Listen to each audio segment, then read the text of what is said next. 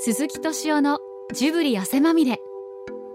今週は男と女の恋のジブリ汗まみれと題し踊るさんま御殿や恋のから騒ぎなど数々の恋愛バラエティーを手掛けてきた日本テレビの吉川慶三さんの呼びかけで集合した恋のから騒ぎ番外編です。いや今日はじゃあね吉川さんちょっと自己紹介してもらえます？と日本テレビのあの吉川慶三と申します。あの最近本出して、あの、えーヒット番組に必要なことは全て映画で学んだという文藝春秋。文藝春秋から本,、本を出しましてあのちょっと宣伝をして。でまああのあれです。ずっとバラエティばっかり30年以上作ってたと。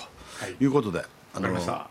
ございます。はい。じゃあ山田さんはい、えー、と放送作家とコラムニストの山田美穂子と申します、えー吉川さんとは恋のから騒ぎの立ち上げの時からずっとお世話になっていて。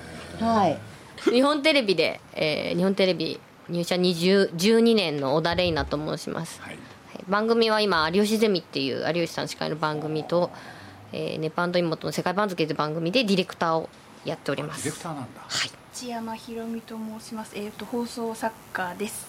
えー一緒に有吉ゼミをやっているのと、あとボンビ幸せボンビーガールっていう日テレの番組でナレーターもやってます。けど本業は放送作家です。そしておなじみの？はじめまして日本テレビの依田と申しますまあ一応テーマは恋だっていうことを言ってある、恋と男と女みたいなことを言,、言ってあるんでどうですか最近その山田さん。突然ですけど。あの、わ若い男と女の生態はどうなってるんですか、あのまあいわゆる草食系だのうロールキャベツだの、男子は言われるじゃないですか、うん。であの私恋のから騒ぎ17年ですか、うん。やらせていただいてあのこれは明石家さんまさんの名言なんですけれどもやはり携帯電話ができてしまったことで恋愛がすごく平板化してしまったでドラマがなくなっちゃった。であの携帯があるせいでその恋愛の三大ドラマと言われる待ちぼうけとすれ違いと鉢合わせがなくなっちゃったっていうことで本当にそのつまらなくなっちゃったっていうのがまあ一言で言えば私の感想ですね。はい。そうやっぱりテクノロジーがなんかいろいろ影響を与えちゃったっていう。うん、絶対そうだと思います。だってやっぱり携帯があれば、なんかねそこそこ嘘もつけますしね、依田さん。そうですか？今「うん」って言いそうになっちゃいましたけど。え？確かにまああの隠れた部分がなくなっちゃうんですよね。そうなんですよね。でさ相手の想像力を刺激する要素もなくなっちゃうから、はい。でも与田ちゃん隠すの得意だったじゃん、まあだからこういう時代でいく 違う違う隠してるんじゃないです。か、はい。うまく言い伝えられなかったっていう。ただまあその一方で、あのおそらく日本女性のこう不満の最大のあ。ものとしてその日本の男性ってこう言葉が足りないって思ってるんですよ。やっぱり女の人ってこう言葉でなんか欲しいわけですよ。愛情表現を。でももう特に日本の男性はそれが増えてなのってうん。ただその携帯でそのメールみたいなものがあるおかげでなんかこうちょっと言葉でまあ文字なんですけどねうん。結局は。そういうもので伝えるのはちょっと今の若い子は上手になったのかなとは思いますね。愛情表現という意味で。でもあのメールができることによってこのそのなんか変な表現をしてしまうとそれがそのなんかこう曲解されたりとかあのあるいはなぜそんなことを言ったんだとかいろいろ逆もありますよね。女子がよくハートマークをつけちゃったりすることで男性が本当良くない習慣ですよね。激しく誤解をするっていうね。別にあの句読点と一緒なんでハートマークは。いやいや、うん、そうでしょう全然普通に入れてるのになぜあれそれを誤あれいやあのルール決めた方がいいと思うんですよね、確かに。確かにそれは思いますね,、はい。ね。なんかあの結構平気で使う人とそのなんなら使わなそうなのに男の人でも絵文字を多用する人いるじゃないですか。でそれこそ使いそうなのに使わない人もいるじゃないですか。でなんかこうすごいそっけなく見えて普通普通のこと書いてるのになんかマークついてないとすごい不安になっちゃいます私。すごい釣れなくされてるス気になっちゃう。タンプなしで LINE が来たりするとそうですそうです。よねうんそうそれが全く分かんない。私一応自分文章を書いてる仕事してるから「かっこ笑い」とか「W」を入れたくないっていうこだわりは私的なメールでも守るのでそういうニュアンスをつけることができなくて。いやでも本当にやっぱり多分その目で見えないとなんかこう音だけみたいな感じでなんかこう感情がどういうふうになってるのかがわからないんですよね。私確かに。そうですね私そこは本当にこの5年で独身になって、メールがもう発達したところのに恋愛に戻ってきたじゃないですか。もう全く最初分かんなかった。その頃合いが。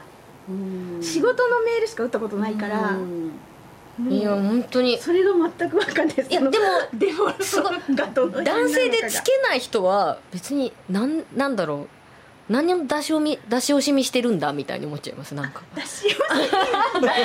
そうかそう言われるとねそのねなんか別にちょっと顔文字でもついてれば分かるところ「はい」とかだけ来ると怒ってんのかなって思っちゃいます。内側の人間なんだ。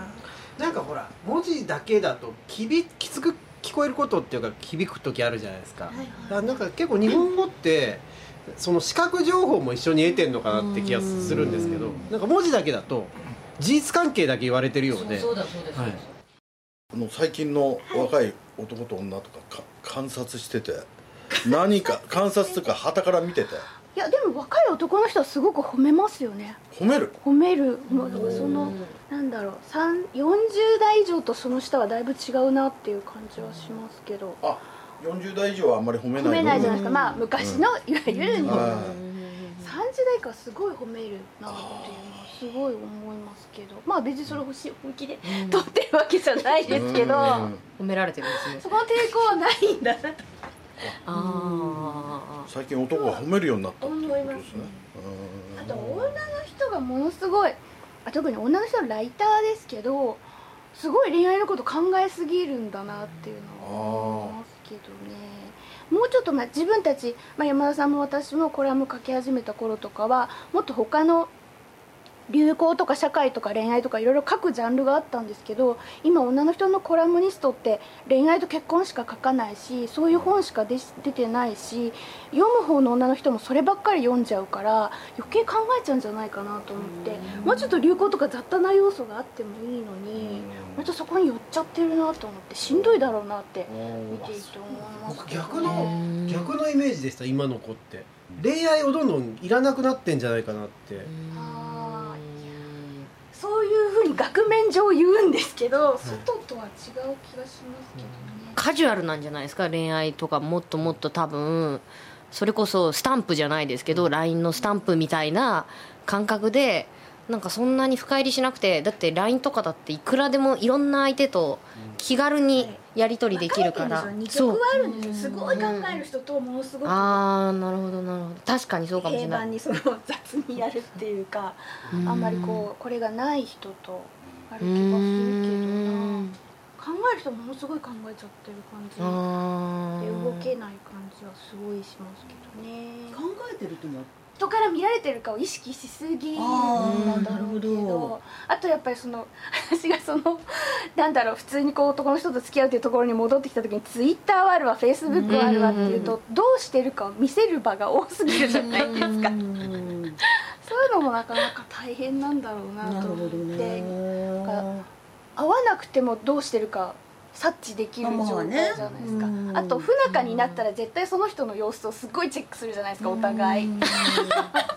しんどいわねと思って思わず和田さんを見てしまいました。なんかそのそれこそ吉川さんにこんなテーマで最近の若い子はどうかかん見てきてみたいなの言ってなんか、うん。と大学2年生の子とたまたまこの間話す機会があってその子の家に行ってたらもうずーっと LINE が送られてきてちょっとそれをなんか実は携帯電話をぶち取りするっていうものとして取るっていう時だったのにその子の携帯が鳴りやまなくてその LINE がずーっと来てて取れないみたいな。うん。だけどなんか多分本当にそれ、まあ、恋のメールも含めて本当に気軽にポンポンポンポンいろんな相手からずっとこう簡単にいろんなものが来るんだろうなとは思いましたけどねでもなんかだから恋愛に対して消極的っていうのもすごい感じたりするんですそんなに恋愛を重視してないなとも思う反面男の子と対してもえそれ恋なの？友情なの？ぐらいなものの種まき種まきって言ったらいいかもしれないけど すごいいっぱい曖昧な関係その恋にも発展しそうなのにみたいななんかこう広くいるんだなと思いましたけど。もうちょっと発展すればすぐにしっかりどっぷりした恋になりそうなのになんか。それはなんかこう転ばぬ先の杖的なキープなんですかね。そうなのかね。そうなのか。そういうことなのか。それとも本当にみんなのこと好きなのか。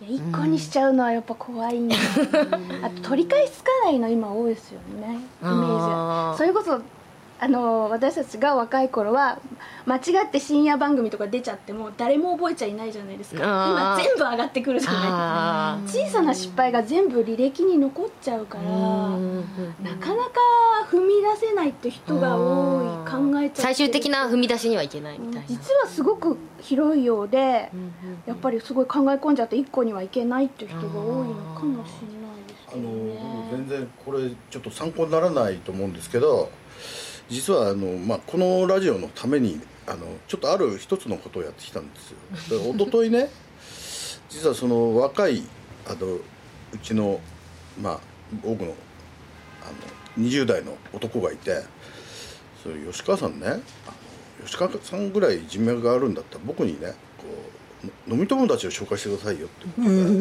まあ、ちょっと飲み会をやったんですよ、まあ、簡単な話ですけど合コンをやったんですよ。それで3対3でやってでまああの、まあ、六本木でいい感じで、まあ、飯を食ってそれでまあどういうタイプが好きなのかっていう話になったん。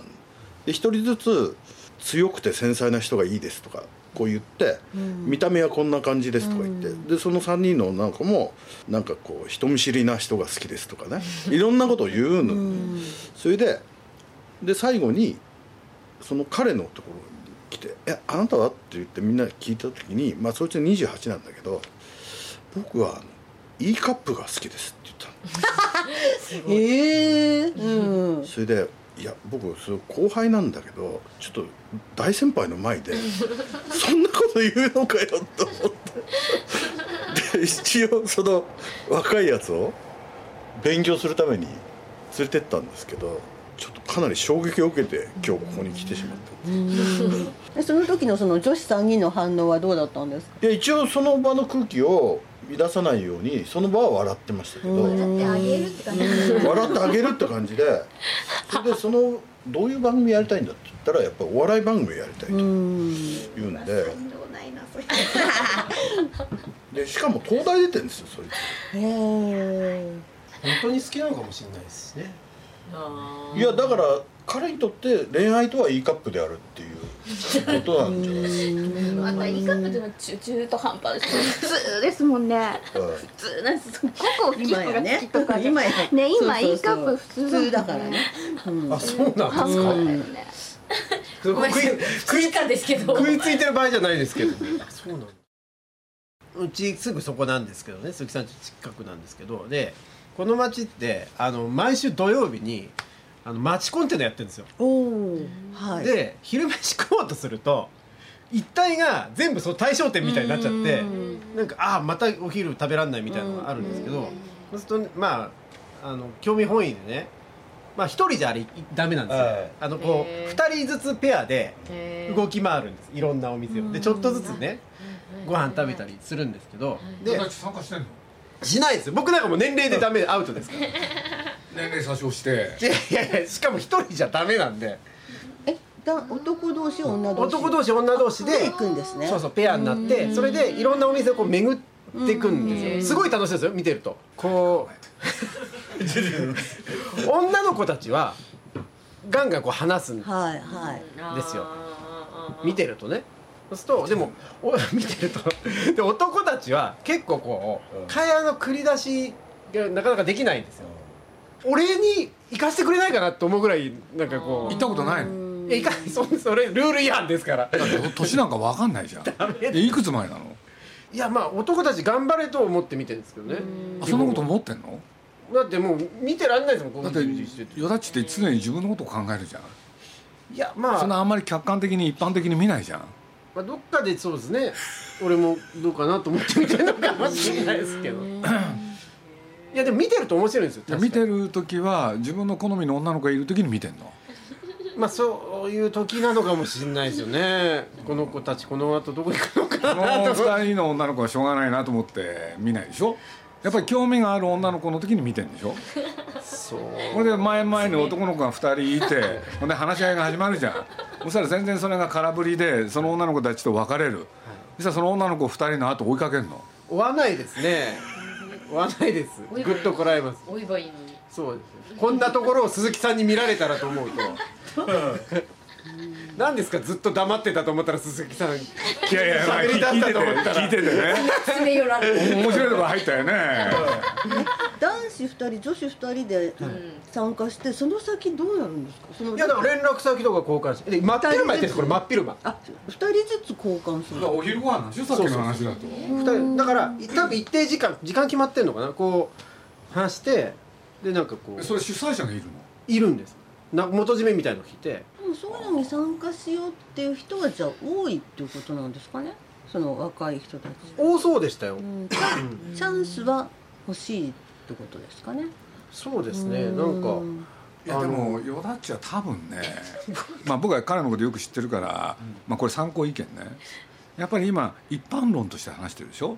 ねヨダッチがね一般論でねそういう人たちを観察してるはずがないんですよ。個人的な感情で。個人的感情でそのある女性を見てね 自分が心惹かれた時に結果としてそういうのを見ちゃうんですよ、確かに。うん、それは本当にそうですね。確かに。だろ？あの社会学的興味は後から付け足しますけど出発点ではないですね。ないでしそょうかも。やっぱそうです。僕昔からよくやるのは街歩いててとんでもなく自分のタイプの人って現れることあるじゃないですか、向こうから、でこれここですれ違うのって結構な確率でしょ、と思うとあこのまま僕らはもう二度と会わないのかと思うとあのいても立ってもいられなくなる時あるんですよ。で僕ただ一回も自分自分の人生でナンパってしたことないんですよ。でナンパってしたことがないのでどうしたら合理的に話すシチュエーションができるかなっていうのはもう中学生ぐらいから考えてましたずっとそれ。どうするんですか？そういう時。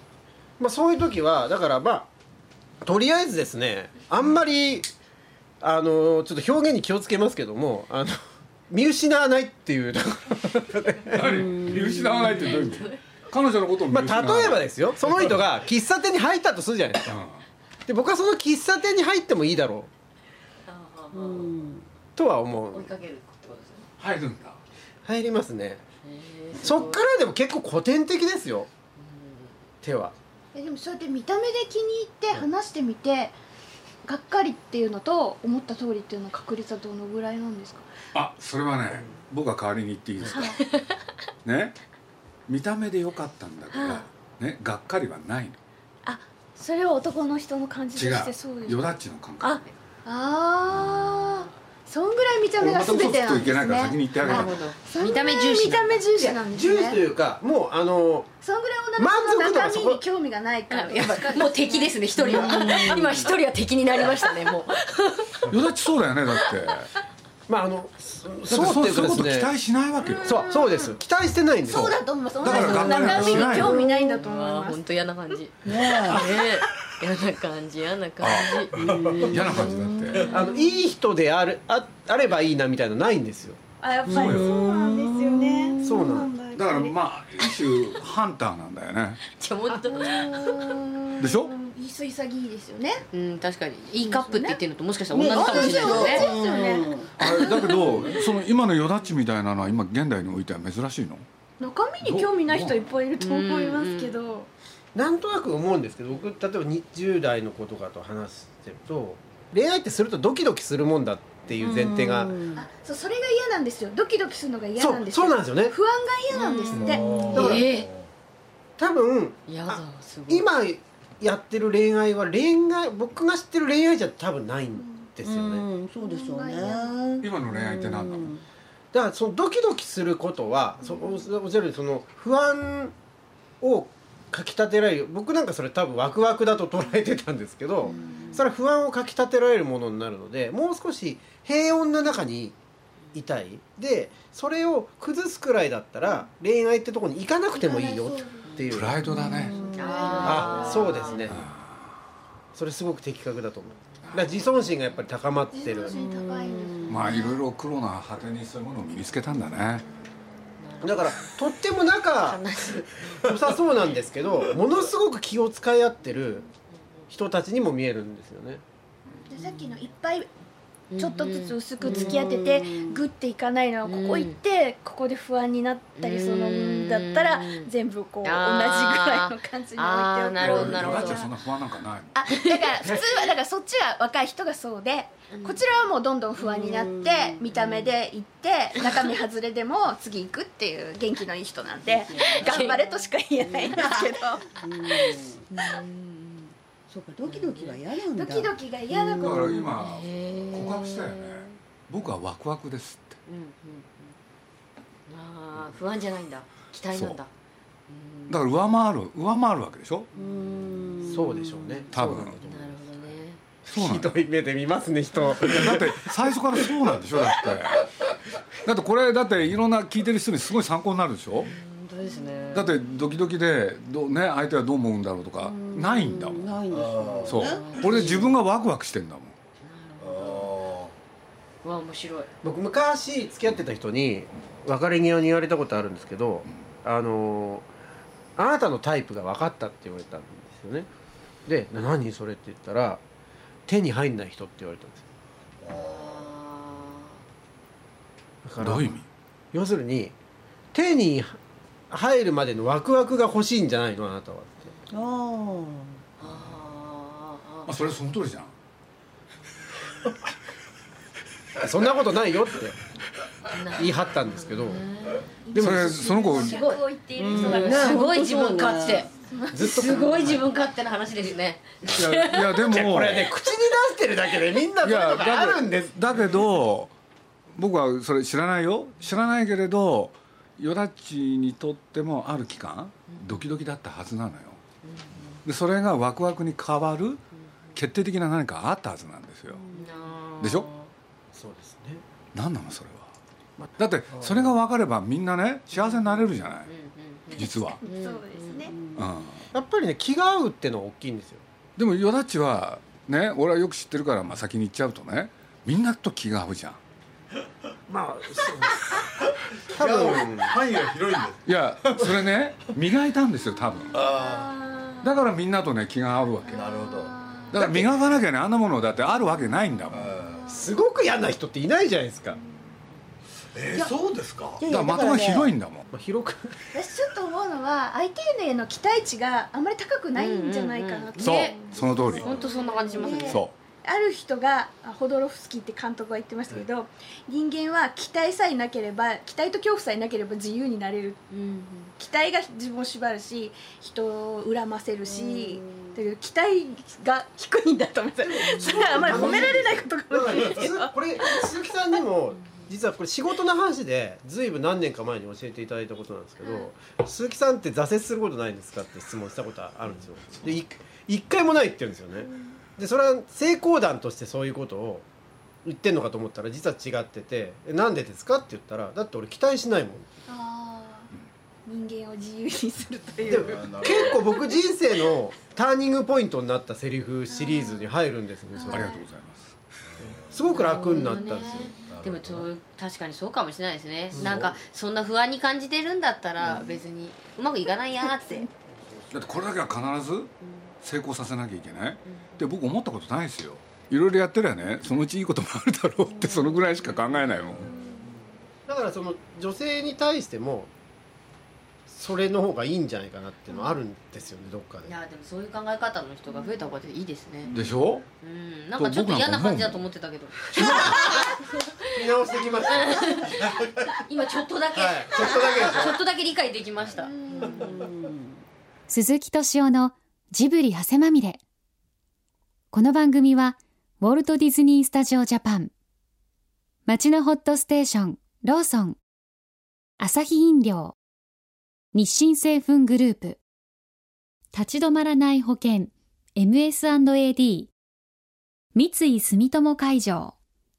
au の提供でお送りしました。